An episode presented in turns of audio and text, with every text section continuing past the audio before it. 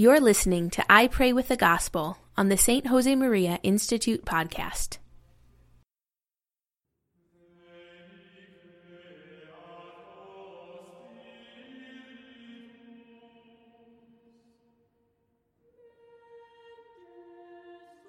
In the name of the Father, and of the Son, and of the Holy Spirit. Amen. My Lord and my God, I firmly believe that you are here, that you see me, that you hear me. I adore you with profound reverence. I ask your pardon for my sins, and the grace to make this time of prayer fruitful. My Immaculate Mother, Saint Joseph, my Father and Lord, my guardian angel, intercede for me. The Feast of Saint Stephen Martyr. A reading from the Gospel of Matthew, chapter 10.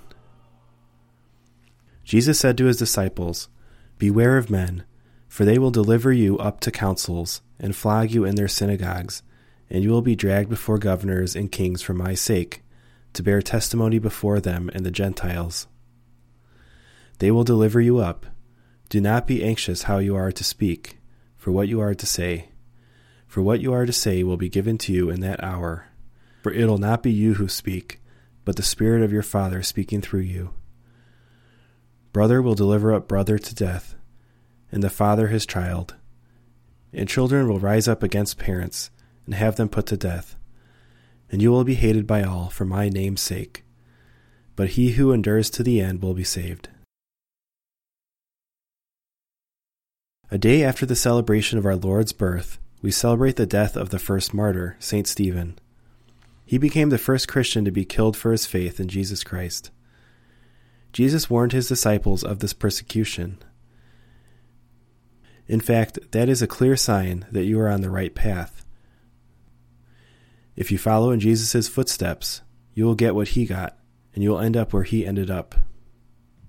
St. Stephen gave witness to Jesus, but they didn't accept his testimony.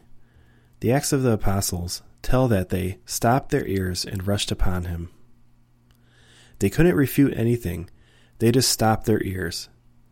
But Stephen didn't compromise the truth. And for that reason, he was killed, fulfilling the prophecy that we read about in today's gospel. They thought they had finished him. However, that was just the beginning. Do you remember Saul? Saul was a young man, full of zeal. He helped the executioners stone Stephen to death. Stephen died praying for his murderers. Saul couldn't stand that message. He covered his ears to stop hearing that truth.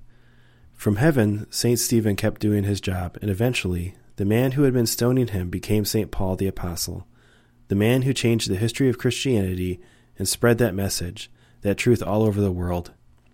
He would in turn also be killed for that same truth. Because the transforming work of the martyrs doesn't finish when they die. That's just the beginning. Mary, Queen of Martyrs, help me to be steady in witnessing to that same truth, namely, that God became man in Bethlehem to die for our sins in Jerusalem. I thank you, my God, for the good resolutions, affections, and inspirations that you have communicated to me in this meditation. I ask your help to put them into effect. My Immaculate Mother, St. Joseph, my Father and Lord, my guardian angel, intercede for me. In the name of the Father, and of the Son, and of the Holy Spirit. Amen. For the full text of today's reflection and other spiritual resources, visit the St. Josemaria Institute at stjosemaria.org.